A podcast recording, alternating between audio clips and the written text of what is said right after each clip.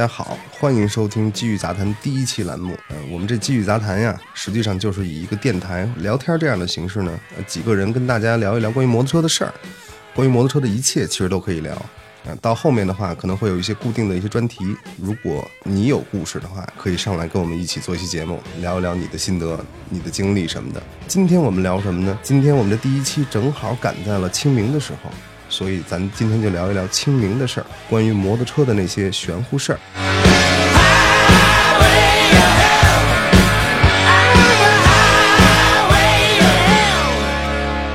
在场这几位啊，先跟大家介绍一下，我是三十二。大家好，我是阳光。大家好，我是老刘。哎，那咱进入正题吧。我一直以来有一个疑问哈，我总是听到的摩友就是在聊这个说清明节之前不进山，你们知道这说法吗？这个说法其实听的挺多的，包括我那时候刚刚骑摩托的时候，我就听过这个说法。但是呢，这个说法吧，从什么就是源头在哪儿，其实并不清楚。但是也有人信，也有人不信。但是我这个人吧，就是一直是比较信的。啊，就是宁可信其有，不可信其无，对对吧？嗯，我刚开始也是这样，对。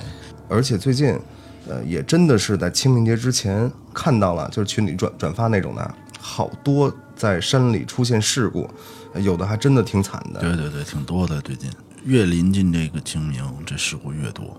嗯，而且吧，我加的这个摩托车群其实不多，呃，就是也就是那么两三个，而且人数也非常有限。这么小的一个基数啊，呃，居然可以每天能收到一到两个，甚至是更多。你别说，其实怎么说呢？就是说中国古人吧，这些智慧人家都说无穷的啊。你看，像不知道你们知不知道啊？就清明，其实它为什么说有一些禁忌呢？其实中国有三大鬼节，大部分人很多人都知道中元节，也就是七月半，对吧？对对，我就听说过一个是什么那个清明节、中元节，那那你说还有一个呢？还有一个就是叫做寒衣节，哟，这个没听说过这个这个我之前真没听说过。对，三大鬼节嘛，清明，然后中元和寒衣。寒衣节它是怎么着呢？它是每年的十月初一，阴历啊，阴历的十月初一。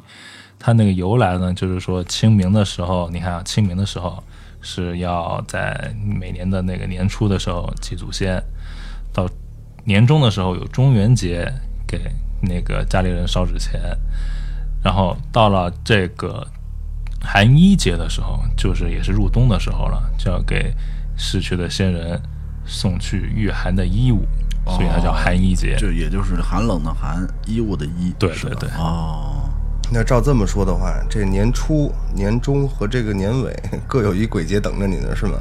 没错，所以说这，骑车时间有限呀。所以说这个尽量就避开这些禁忌的节日，我觉得不管从哪个角度来说，对大家心理上也是个安慰吧。哎，其实要说这个事儿，我其实主要是出于安全的考虑。那我说真正信不信这个事儿，其实我我估计啊，好多这车友跟我应该是一样的，我们都是这种什么人啊？嗯、不可知论者，既不是无神论，也不是说绝对相信科学，因为无论是两者之一也好，还是相信科学也好，科学我觉得还没发展到那种已经解释宇宙的那么个地步了吧？嗯，对，但是那个还是有一定的科学依据的。嗯，那那什么科学依据？你说说。比如，比如说这个天气原因，它会造成你的地面很凉，那这样你的轮胎这抓地力就不够。就是清明前，它清明前它那天气还没有完全转暖，对，天气没有转暖，你抓地力不够，知道再加上你的这个人人身体一受冷，他这个肢体动作就会变形，这样也会造成这个个顶一些因素。哎，你要这么说，好像是有那么点道理。因为我记得，呃，其实清明之前我进过山啊，嗯、实在忍不住了，觉得外边好像挺暖和了，但实际上你到里头一走，你发现人真正那个深山里头还有的还结着冰呢。对对对，它这个温度低，这要比市里的温度低，而且这个气温跟你的地面温度又是两回事儿。这地面温度会会比这个气温更冷。而且吧，我觉得，比如说啊，像很多车友一冬天没骑了，手生啊，然后对这个这个路线可能有些许变化，不太熟悉啊，我觉得都会造成这种事故发生的一些因素对对对在里头。对对对，嗯，反正嘛，就是里外一句话，你要是真正要出行哈，骑摩托车是玩也好，还是跑长途也好，一定要先看这个天气，对考虑一下这环境因素是吧？对对对对嗯，然后就是管好右手，对，对，因为我之前看过群里传的有那么一两个视频，觉得是压弯没压好，这个我撞出去了什么的，我就看到这种情况可可能会居多一些。然后这种情况感觉主观上都是，呃，可能是这个摩友自己不太注意，然后造成了一些事故。嗯，对，当然啊，这个意外因素也不可避免的。我先给你们讲讲那个我之前在四海进山遇见的事儿吧。那大概是在去年的时候，去年呃大概是秋天吧。然后我和这个老刘，哎，我们俩一块儿下午的时候准备进山。他那天瘾特别大，嗯，对，我那天下午 你一直瘾都特别大。然后那天你还特意问我借车，对，因为我那时候骑一巡航，然后我我这个巡巡航车太重又大，我可能驾驭不了，我还是喜欢借车，于是我就找阳光去借了他的车。我们俩大概出发的时候是下午两点左右，到山脚下呢，可能已经天蒙蒙黑了。那个时候还迷路迷了一次，就是之前我们去从来不迷路的，但是那天不知道是就是什么鬼迷心窍，对，邪了门了。四海你都能迷路，啊，对，真的是这样啊，就是到那儿迷路了，但是天已经黑了，可是你已经到山脚下了。我当时就想要不要回头，咱不去了。嗯，但是老刘同志好像这个瘾特别大，对非要还往里走你。想着这个，既然还既然去了嘛，是不是？咱们就往里走走呗，是不是？你这原道回去这没多没劲呢，不过话说回来啊，就是说，往往很多时候出事儿啊，往往就这种时候。嗯，对，有因为有的时，候，比如说你想去干一件事情，然后呢，你临时要去准临了要去干的时候，突然脑海里说，哎，是要不别干了吧？但这时候你往往勉强的去干，都会发生一些想不到的事儿。你说这是不是就是说的所谓的第六感？我觉得是，有可能，对，虽然有的时候不太准哈。呃，我我接着说，然后天已经蒙蒙黑了，迷了路，嗯、感觉上时间和状态上都不太对了。当时其实就应该回去，但我们还是往里走。结果我们往里走呢，碰见的车啊都是出山的，进山的只有我们两辆车。对，当时这挺挺挺感觉挺恐怖的哈。那你还进去？那个时候啊，天还没有完全黑，可是越往里头走，你你想山里又冷，然后这个路也看不清了，你速度自然而然就要就要减慢了，你不可能像白天似的那样的速度。对对，嗯，然后结果那天还出了个邪门的事儿，嗯、那个油表不知道为什么坏了。啊，本来我在山脚下这个加了一点点油，我还想这点应该够了，啊，然后结果走到快一一半多的时候，油表就是显示还有油啊，但实际上没有了。对对对对对，嗯，这我这骑的什么车我就先不说了，这个避免有那个是吧？再有这大家撕的这个可能，对反正确实有这么一回事儿。坏了的时候，那时候已经晚上九点多了吧？我记不太清楚了，已经反正已经挺晚的了。所以说到这儿的时候啊，那个我不知道你们各位听众啊，各车友有没有就是夜里进山的这种感觉，就是这种经历。你在山里面真的是伸手不见五指，而且什么声都没有，对，特别特别安静。呃，安静的有点让人发毛那种感觉。这个时候也没有什么其他办法，离加油站还特别远。然后呢，这个同行的这老刘，他车里啊，其实那油箱比我这还小，对，他的油箱其实也见底儿了，所以就我们就面临一个非常尴尬的一个境地。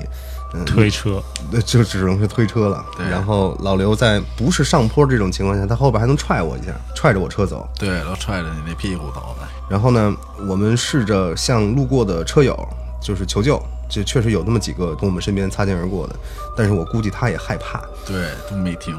呃，就我们招手他从来都没停。对对对，嗯，我过去大概有四五辆摩托车吧，总共的。有是不是天太黑，他们没看见？不能不能，因为这山道都很窄啊。其中又发生一个比较诡异的事情。我说这诡异的事情不一定是跟这个呃什么鬼啊神儿有关系，但是确实给我吓得不轻。就在我们没辙的时候啊，有一辆面包车从我们逆向那个车道过来了。过来之后，他开的特别慢，我跟我也看不清是究竟是什么面包车，可能是个金杯，或者对，是是个金杯。对，还是五菱宏光，我也搞不清楚。嗯，就那个车，它所有的玻璃全部漆黑了。嗯，它的速度慢到什么样？嗯，按刘老师就跟就跟这个你开着车，那个马路边上找停车位似的那种感觉，特别特别那慢。那是够慢，那都对，那都只有十多迈，不到二十迈。对，就就是挂差不多一档对，挂着一档那么溜着车，那么找找东西似的那种感觉。他就是从我们身边慢慢、慢慢、慢慢、慢慢那么经过。当时你想，我车没油了，我我不可能一直开着电门，对对吧？对对对这样我我万一再没电了，那更坏了。对，然后这个老刘他是把车灯什么都开着呢，嗯，好歹还有个声儿。对，那辆那辆车就是从我们身边慢慢慢慢过去，我们俩就看着那个车，但是也说不清车里坐着谁或者有几个人。你看不见，完全看不见。嗯这个这个事儿给我吓了一跳。我我也是那种盯梢的呀，看你是不是落单的。对，有可能，对对然后看见你边上还有一哥们儿，可能也就有两人觉得就不太好下手了。对，有可能。没准儿，现在想想其实挺后怕的。你说你对，因为像晚上这个时候这么黑了，一般嗯人人都感觉应该要赶紧往家赶，开的车应该急得挺赶的回去。对大晚上的，你说开那么慢，晚上在山里开车溜达，这个不太能。像除了你俩以外，我觉得应该没有其他人会有这种想法。呃对，而且他那个车就像刚才那个老刘说那个，他那个车速还真不是那种溜达。对，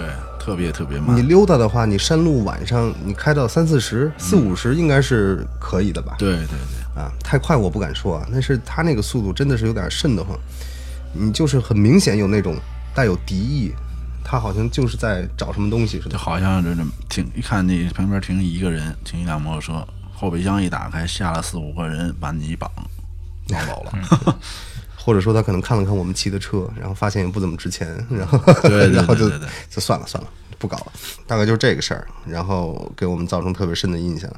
自打那以后，我是再也不打算晚上去了，或者说如果要跑山的话，一定要早去。然后也建议各位车友，如果你们要进山，尽量别挑这样的时候，呃，毕竟还是安全第一，保不齐你会发生什么事儿。嗯，对对对。哎，这个阳光，我听说你还听说过一事儿，你说说。我那事儿吧，其实跟这个三十二经历的，就是开头挺像的啊，就是那回吧，就是我们四辆车约着去跑山去，但是呢，那天估计我就又有句老话，出门没看黄历，我们那天估计就没有看黄历，哦，四辆车出去，最终成功回来的就两辆。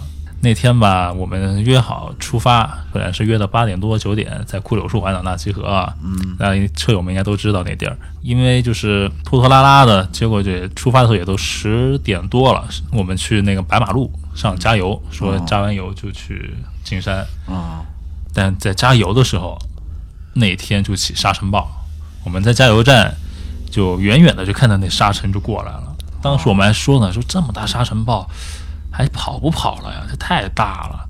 但后面还是说那走吧，哎呀，既然出都出来了，这个点了，回去也没什么意思啊，这跟我这那就去呗性格挺像的哈。对，就是说嘛，所以刚刚不是说吗？有的时候你脑海里出现这个想法的时候，就别去勉强的干一些事儿。结果我们那次就非得去，然后四辆车出发了。那时候我们的那个目标是往雾灵山那边走，啊，听这名儿就瘆得慌。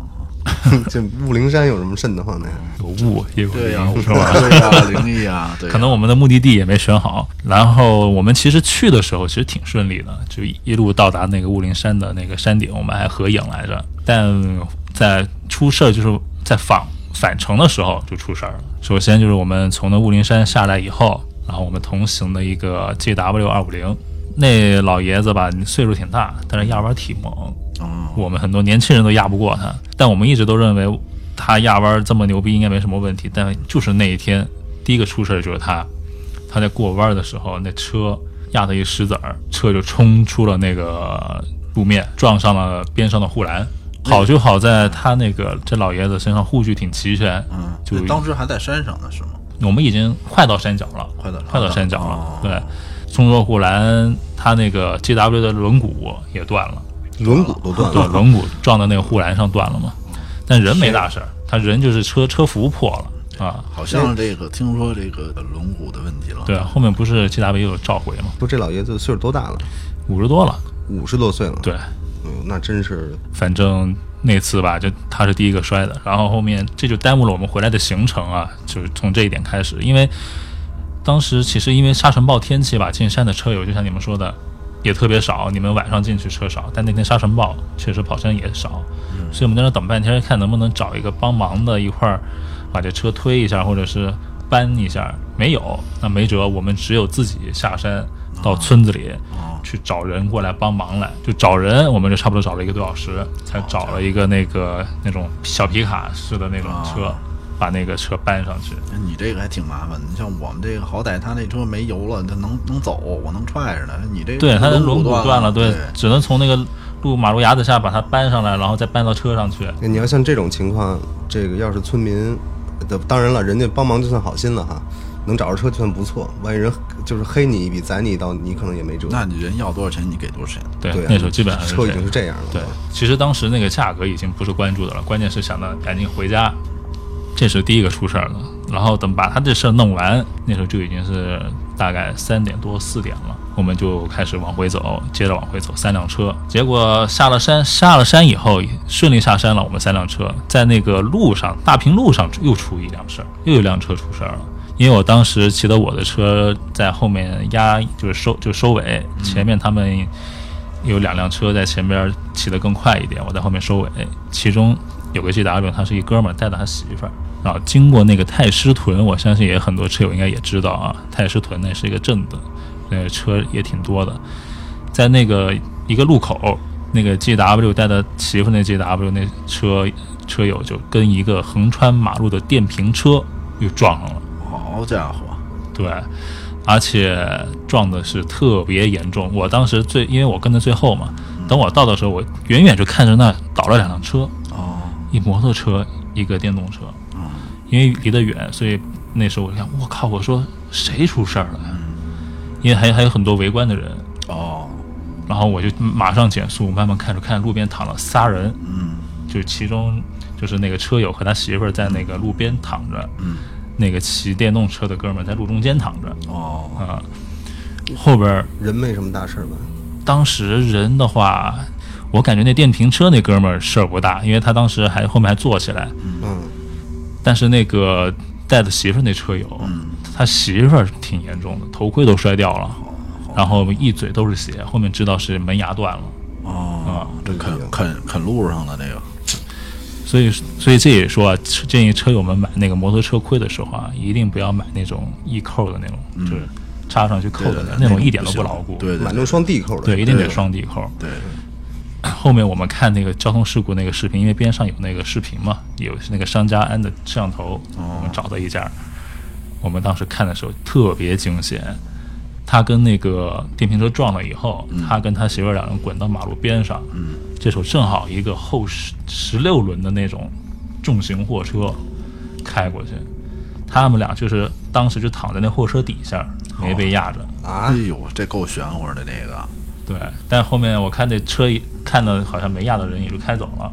就这事儿出了以后，没辙，我马上打幺二零，那幺二零来的倒挺快，不到十分钟，嗯。那幺二零的救护车就来了。嗯那警察可是等了我半天。嗯那天就因为等他这事儿，我们当时四点多报的警吧，嗯，那警察赶过来的时候就已经五点多快六点了。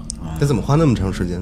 我后面也问来着，我说怎么那么久啊？而且我们还打那个投诉电话了，说这出警太慢了。嗯，他们说前边还发生了好几起事故呢，哦，他们一路上处理过来的。好家伙，这都赶上赶一块儿了，这个，对，所以这就是我们第二辆车在折在路上了，而且是严重交通事故，那车也被当地交通队拉走了。啊，然后我们那车友也是和有包括那个电动车主，那电动车主虽然看起来没什么大问题吧，但他耳朵在流血。哦，哇，你搞不好这是内伤。内伤啊，这个，呃，然后他们仨就去医院了，但我和另外一个车友把这事儿给处理完以后，给警察做完笔录，我们再走的时候就已经六点多了。那个时候你想想，差不多那个时候也是刚出春儿没多久，那天也黑的挺挺快的。那那会儿离这个市区还有多远呀？大概那会儿离市区还远着呢，特别特别远。大概呢？太师屯，你想想离市区大概怎么也得有一个七八十公里吧。好的，这么远呢？对，关键就是在这儿，因为当时处理完以后天已经黑了，我们俩骑车路上就开始说，那么晚了还离那么远，赶紧找个近道吧。结果我们俩也迷路了，跟你俩一样。是吗？对，所以说特别邪门呢。结果硬是在那个山里头转了半天没转出去，哎呦，你这不是鬼打墙吧？这个那你们就是路也不熟悉是吧？那你肯定之前没走过那近路吧？对你你当时怎么就是找到这个近路走的？这是因为我啊，我一我在车队里一般都是跟在后头，所以都是头车怎么走，我跟着怎么走。啊，那个车友吧，就说他之前来过，知道一条近路，应该可以穿过去。但结果也就是那一天，就是绕不出去。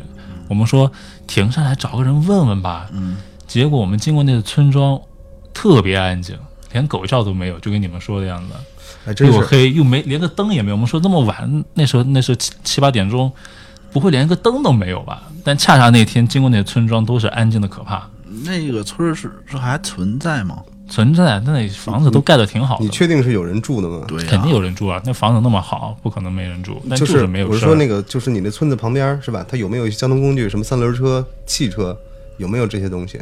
还真没有，没注意。但是，但是三三轮车是有的啊，啊、汽车倒是没怎么看见，估计可能停院子里。但但是我按照一般情况，一般情况来说的话，这个村里肯定都会有狗。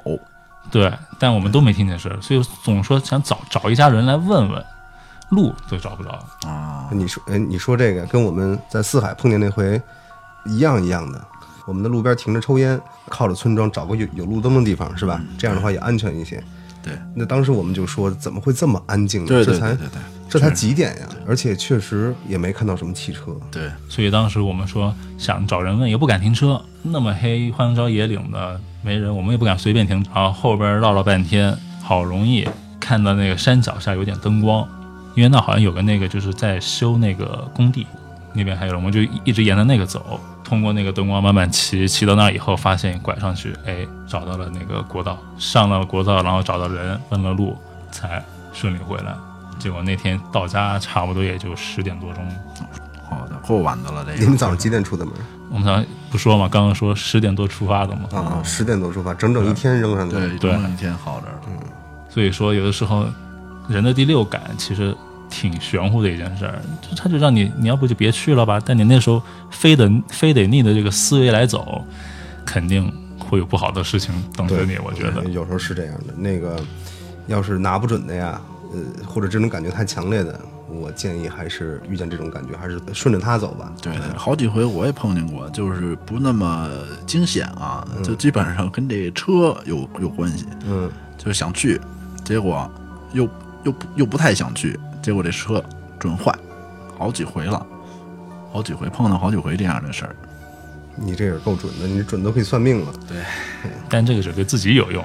呃，我说点跟摩托车关系不太大的啊。我当兵的时候，呃，我是零七年十二月当的兵，当了两年，零九年十二月回来的，整整两年。当兵的时候遇见过一些奇奇怪怪的事儿，我跟大家简单说说，你们就听着玩儿啊。嗯，我一开始是在一个看守所，新疆的一个看守所，它那附近的环境我给你们介绍一下，就倍儿刺激。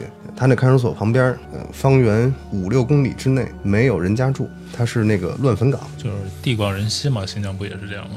呃，对，那个地广人稀，而而且守着乱坟岗。我一说这个，我汗毛有点有点炸起来。我们那个时候是看这个看守所，新兵的时候呢是不让单独站哨的。可是那个时候啊，有个老兵老是这个吓唬我，啊，后来我才知道这是一传统啊。他说什么呢？他说我站哨的这个哨位啊，曾经吊死过一个人。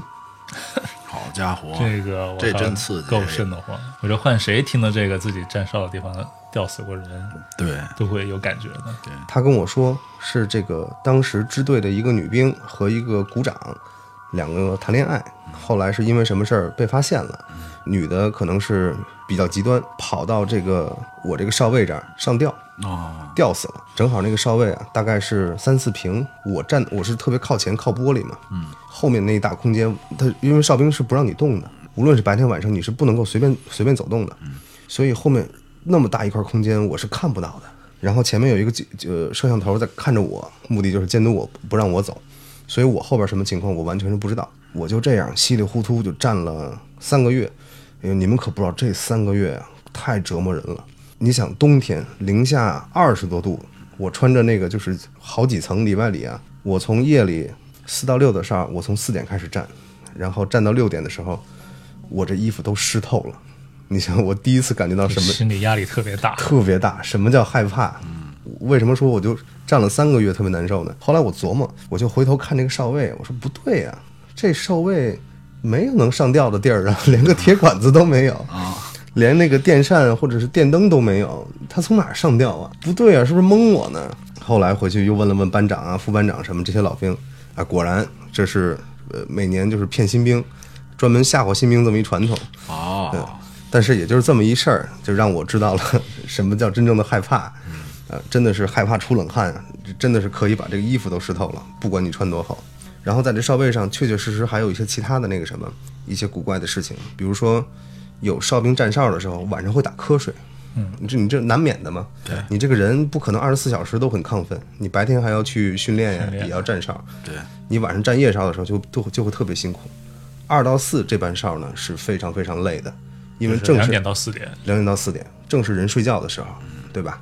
然后这是我们一个二年兵跟我说，他后来走了。这个事儿我觉得有一定的呃真实性，因为这个人平常他不太会去骗人，人性还蛮好的。他就跟我讲，他在那站哨的时候啊，有一次打瞌睡，困得不行不行了，然后稀里糊涂站着就睡着了，站着睡着，他做梦，呃，就有有一个女人的声音在跟他说，说班长醒醒，班长醒醒。然后他还搭腔来着，说嗯，干什么？就是你知道半睡半醒那种状态啊。他说嗯，干什么？什么事儿？然后那那个女生跟他说，班长快醒醒，快下哨了，快下哨了。然后他这才觉得不对劲，猛地一睁眼，结果看到正好就是换哨的那一班人啊，从一号哨绕着坚墙走到二号哨，正冲他这边来。嗯，他就给我讲了这么一事儿。这个事儿我琢磨好久，每次想起来的时候还是有点这个炸毛。就我们俩这听着这个都不敢动啊，也不敢搭声了都。对我当时还想，你站那个上吊过的哨位，会不会像电视里有那个脚碰你的脖子？那个没有的，真是没上吊地方，骗 骗人的。不过你说的这个就是站哨这个，我就想到就是我父亲就跟我爸，就是早些年跟我说他们他遇到的一些事儿，他那个也是跟你这个挺像的。他们是某监狱，这哪个监狱我就不说了啊，他是某监狱，因为监狱不都有那个武警站哨嘛，对吧？嗯，然后呢，他那个地方是他当时在监狱里是负责那个车队的维护，就是大家应该知道那个时候应该也是七八十年代、八十年代，呃，那车队吧，就是跟也都跟摩托车有关，因为车队大部分除了那个解放牌的那个大卡车，也就是那些胯子了，嗯，他就负责调那些车的那个状态，因为他每次比如说像那个犯人要拉出去行刑的时候，他得游街的那个年代，哦，这个年代，但是呢，因为游街它得让那个车的那个就是包括汽车、摩托车、胯子，它那个车得走那个怠速嘛，嗯因为得慢，因为游行嘛，游游街嘛，得让老百姓看看这些犯人的那个嘴脸嘛。嗯哎，你说那个游街，我小时候还真见过。你是说摩托车在前面开道是吧？，对对对我记得犯人是在大卡车上，对，没错，对吧？对，然后插个牌子在那儿。所以嗯当时以当时你你想，当时中国那些造车的技术其实并不成熟，并不特别成熟。然后那种在那种匀速条件下保持车不熄火，嗯，他每次就是在游街之前都得保证这个车的一个状态，确保它游街的时候不熄火。那感觉挺困难的这种。对，，所以当也算是个技术活儿。他就说之前那个，因为他们那个监狱吧，就是在市市郊区。你想那个年代的市郊区，那是真的是特别郊的郊区了。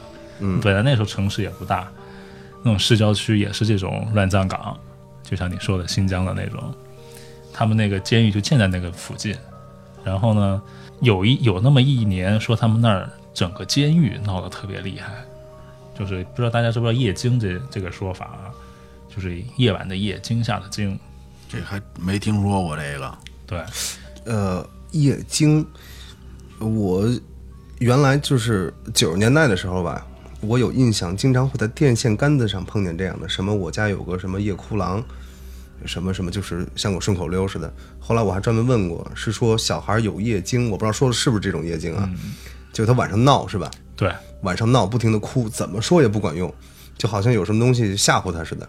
对，然后家长就要把，就是那我我我忘了原文是什么，大概是挺顺口溜五六句还是七八句，贴在什么电线杆子上，这个然后就好了，好像是有这说法但是他们那个夜惊吧，就不是说那么一两个人，啊。他是整个监区这人，整个监区夜惊到了晚上同一时间醒来炸窝的那种，怎么炸窝法啊？就是有人说有鬼啊，或者说那种啊，我刚刚梦见什么了，然后一排的人同时都是因为这一个事儿惊醒的。嗯这么邪乎啊？对你是说，就是整个那个监区的人都同一时间梦见了同样的事情？对，就那么炸，我操！而且闹到什么程度，就是说连当时连那些武警晚上都不敢单独站哨，那有什么具体的事情吗？就是会是都连武警都不敢站哨，因为因为你想啊，武警一到晚上，应该监区是特别安静的吧？突然之间这监区整个炸了窝，你想想，可能他一开始像武警，他也不知道是什么原因，对吧？以为是犯人打架或者什么的。对对对，但你想一而一次、两次、三次这种事情，而且都是说梦见什么东西，你想武警他也是人啊，他在那听的这些犯人说这些，他能不毛吗？嗯对对对，而且晚上一个人站哨的时候，黑咕隆咚的，然后后面说是那个在那个最后后面怎么解决的呢？就是买那公鸡，他买那公鸡，在那个每个在那个监区的那个楼顶上买了好多，嗯，放养在上头，然后来用那个公鸡的那个给镇住了。哎，不是你说这个啊，我我刚才不是说被这个老兵骗，说有这个女鬼是吧？吊死过吊死过人。呃，我站四到六的时候，如果我是我站四到六呃到六点的左右，公鸡就会叫。对每次我听到公鸡叫了，我心里我就倍儿踏实，对，就会真是啊，我就哎呀，好了好了，终于挨到白天了，就有这种感觉。所以说这个东西有些什么玄乎事儿，还真是说不清道不明的东西。不是，那后来怎么着了？后来就是这公鸡买来以后就没这事儿了。你你说养了好多公鸡，就在呃监狱的这个顶上养着，对，因为它而且那个鸡，它到了到了那种报晓的时候，你想那么多公鸡，它都会叫，嗯，对是吧？对，声音一下就大了。对对，一下就大了。嘿，你说这个呀，这个要是防这些东西啊，嗯、养鸡是吧？对养狗，嗯，嗯、都挺管用的。对，家里得有一个生灵。然后你刚才说这个三十二，你说这当兵那会儿发生的事儿，我也经历过一回，也是我那会儿当兵的时候发生过一个特别诡异的事情。呃，这个事儿不是什么很光彩的事儿啊，这个我们晚上要去外面去玩去，就当兵那会儿嘛，因为你们没有手机，什么都没有，我们就组织去外面去活动活动。然后另外一个我的战友，他去另外一个地方去玩，然后我们就约定着凌晨五点我们集合。不对呀，你们这外出哪有夜里头外出的呀？我没听说过这事儿啊。还有这个这个，要么我说不是特别光彩的事情。偷偷摸摸，就跟咱们读书那会儿，有些那个寄宿寄宿制的那种学生翻墙，是吧？对对对对，我初中就上的寄宿的，那晚上出去一般都是是吧？你你让人发现回来都是那什么的。对对对，你就你就当逃课吧，好吧，当逃课的。完了呢，我们当时约定的是凌晨五点我们集合，然后一块儿回去。然后是我找他，然后当时是怎么回事呢？呃，凌晨的四点多钟的时候，因为天还没亮呢，那会儿冬天，这个天亮也晚嘛。然后我呢就走路，就顺着那条小道，我走路过去去找他。然后我就当时走着走着，因为伸手不见五指，你当兵没有手机，嗯，你又没有手电筒，什么都没有，就摸着黑走。然后我就看见那马路边上，你，像一个垃圾垃圾堆一样的那么。然后呢，隐隐约约就看着就像一个老老太太坐在盘腿儿，坐在地上那种感觉，你知道吗？然后我就慢慢慢慢，因为当时可能没往那方面想啊，但是我觉得就有点儿，就身体上的有点不不适应。人看着你，对对对，不适应，那不自在那种感觉，那我我是说你你怎么知道她是一老太太呀？就是因为看不清楚，就就凭感官上那种直觉，就像一个人坐在那儿。你说是她那个形状像对对那个形状特别特别像。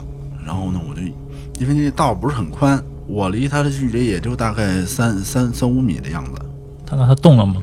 没有动。但是啊，我能感觉到他这个全程，我从他，因为我从他身边经过，我全程我能感觉到好像是他在瞅着我，这么着一一直在盯着我从他身边经过。我操！那你说四五点那会儿，一老太太盘腿儿坐马路边上，而且那会儿你想农村嘛，农村没有人没有人会在那个点儿起来干什么，天都是黑着的，对吧？而且那又不是不是地，就是县道那种柏油路县道那种。然后我就看，就感觉上就他一直在盯着我过去。然后呢，我当时因为我没有全程的这个直视他，我就正常我就目视前方，用我的那个余光。等我跟他经过了以后，我就不自然而然的心跳加速，头皮发麻，就感觉你每个汗汗毛孔都是在立起来那种感觉。嗯然后后脊梁发凉，这个走路变快，然后变成什么呀？变成小跑。小跑，真的是那种感觉是我从来没有过的，太恐怖了。那个，这就是害怕的感觉。对，这就是害怕的感觉。而且啊，这还不是特别害怕。那个，如果是人特别害怕的状态下，那我估计我就坐地上了。对你是，你不是坐地上，你是走不动了，对，走不动。就是肌肉这个瘫软，僵硬了。直接瘫在地上了，而且你说不出话。对，这是当时这个经历是我一直记忆到现在，记忆犹新呢。哎，你知道我是怎么知道这个的吗？那个我小时候啊，就是我们家也都都是部队的，小时候我们就住在一个休干所，哎三十八军某个休干所吧。然后他那个房子都特别老，都是给这个苏联专家，呃就是当时你一看就是苏联那个时代的楼，就整个风格或者什么的。然后那个院里住的都是打过朝鲜战争的，呃一些这个对老头儿老太太，我们就住在后面一个库房改的这么一个房子。我们这个房子旁边是一个卫生所，啊，卫生所晚上是没有人的，事儿就从这儿开始。卫生所和我们家中间呢有这么一个夹角，平常是这个卫生所放一些不用的什么木箱子或者什么的，而且那个门啊，从来我也没见过有人进去，就它等于是一个非常独立的一个空间，而且地方也不大。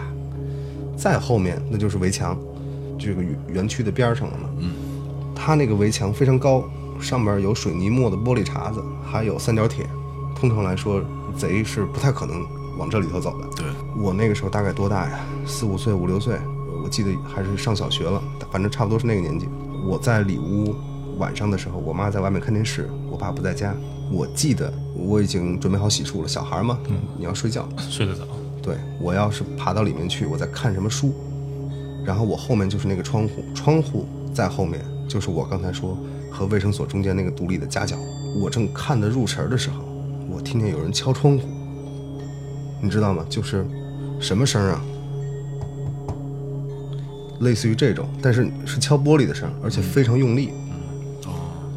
我一下我就我就我就吓住了，你整个那人啊，就感觉脑脑子就木了。对，真的就是嗡的一下就木了，吓着我了。我当时我就特别想叫我妈，因为我妈离我就隔了一堵墙嘛，啊，说不出来。然后我就是完全爬着的，而且我不知道花了多长时间，我从床上爬到床边儿，又从床边，然后就像那个瘫痪一样，我就这个爬到地上，最后是把那个门打开。我妈看见我的脑袋伸出来了，把她也吓一跳。哦，她问我怎么了，我说外头有人。然后我妈其实挺害怕，嗯当时就你和你妈在家，对，只有我和我妈在家，而且就在此之前没有听到过任何声响，一直以来也没什么事儿。然后她把那个窗帘使劲拉开，其实什么也看不见，因为你屋子里面是有灯的。对，外面黑就是亮的地方看，黑的地方看不见，黑的地方看，亮的地方特清对，你是看不见的这这种情况，就这样，也没有什么结果。回头等我长大再问他们的时候，他们好像也不太记得这个事儿了。但是啊，这个事儿有蹊跷，呃蹊跷就在于哪儿呢？咱们假设他是个人，那他为什么要在那个地方？大铁门是锁着的，而且空间不大，而且上面还有三角铁啊，还有玻璃碴子，会不会是你以前的同学呀、什么的？不不不可能，不可能。应该没人那种地方，就同学也不可能在那里头去对。他小孩是进不去的，他那个铁门还不是那种可以翻的铁门，是那种直条的那种栅栏铁那个铁门，上头也是有那种就是过去那种黑白铁拧成那种螺旋的那种钉子，非常扎人的。我不知道它里面是放什么的，但是就有这么一事儿。如果他是贼的话，就是想到这儿我就觉得更吓人了。如果他是贼的话，那他为什么要敲这个，要敲窗户呢？敲几下。他有可能他出不去了，求助呗。那后面不是他看见也没人吗？敲的时候非常非常用力，就不是那种，不是不是这种轻轻的敲，他是就是就是想让你知道嗯，他在那儿对，的那种感觉。就就这个事儿，我吓得我，嗯，就这种事儿，我从小到大可经历了不少。呃，我也不知道是体质原因还是怎么回事儿。呃长大了，按说不应该是这样，尤其是当兵的时候，是吧？对不应该是这样。那为什么还还有这种其？实按理说像，你看像按理说这种部队院里吧，怎么应该阳气应该比较足吧？还有，我跟你说，还真不是。呃，现在那个院子你们肯定是找不着了，因为从你想，我爸是九几年的时候转业，然后那个院子一直保持到了两千零几年，然后到两千零几年之后呢，他就跟地方好像合并了，有一部分就用来出来盖楼，好像盖了银行的楼是什么？那个位置你们现在肯定是不是像以前那个样子了？呃，我就跟你形容一下，我曾经带我的前女友，带我的前女友回到过那个院子里。而且有有这个老邻居还认识我，认出我是谁了，还打招呼来着，特别热情啊。我当时带我前女友去的时候，我就跟她说：“我说小时候在这里发生过很多稀奇古怪的事儿稀。奇古怪的事儿。我说你感受，你感受感受。”她一进去，他就他就直接跟我说，第一句话就是：“你小时候住这儿不害怕吗？”明白什么意思吗？就是里头特别的阴，哪怕你外头是大太阳天啊，你在里头走，你会感受那种凉意，就一直以来都是这种感觉。对，所以我你是不是这个每回你带你的新女朋友，你都是带她去去看吓唬 吓唬她呀？所以我刚刚为什么说那个，按理说这种部队这种地方应该阳气比较足，但你看啊，就包括我跟你说的，那个我爸他们那个监狱所在地，他虽然说阳气足，但他往往会选那种阴气比较重的地方。就像那个我在新疆当兵的时候看的第一个看守所，我不跟你说，它也是旁边都是乱坟岗。，对，没错，像监狱，你看它是男监狱，那你说男犯人是吧？多少？包括这些狱警、这些武警，那应该阳气也足。我估计可能就是一种互补吧，嗯，对对对，对吧？啊，就挨着那种环境，我觉得特别不踏实。我们如果说要就是每星期要要洗澡，营区里是没有这个条件的，所以要去地方上那个地方洗澡，你一定要穿过这个乱坟岗才可以。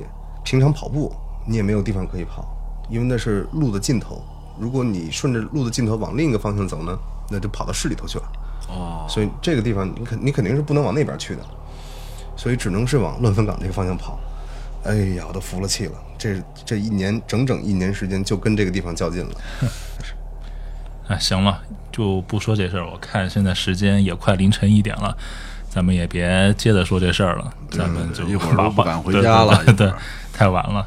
呃，我们这是正好，呃，就在清明当天，是吧？今天，哎，严严格来说，今天是清明的第二天了。对对对，第二天了，我这个时候录的，嗯这感觉这个气氛有点不对。中间录的时候，其实大家可能不知道，我们这设备啊，嗯，多多少少也出了点小问题，但是中间暂停过几次，呃，经过调试呢，现在也基本上正常使用。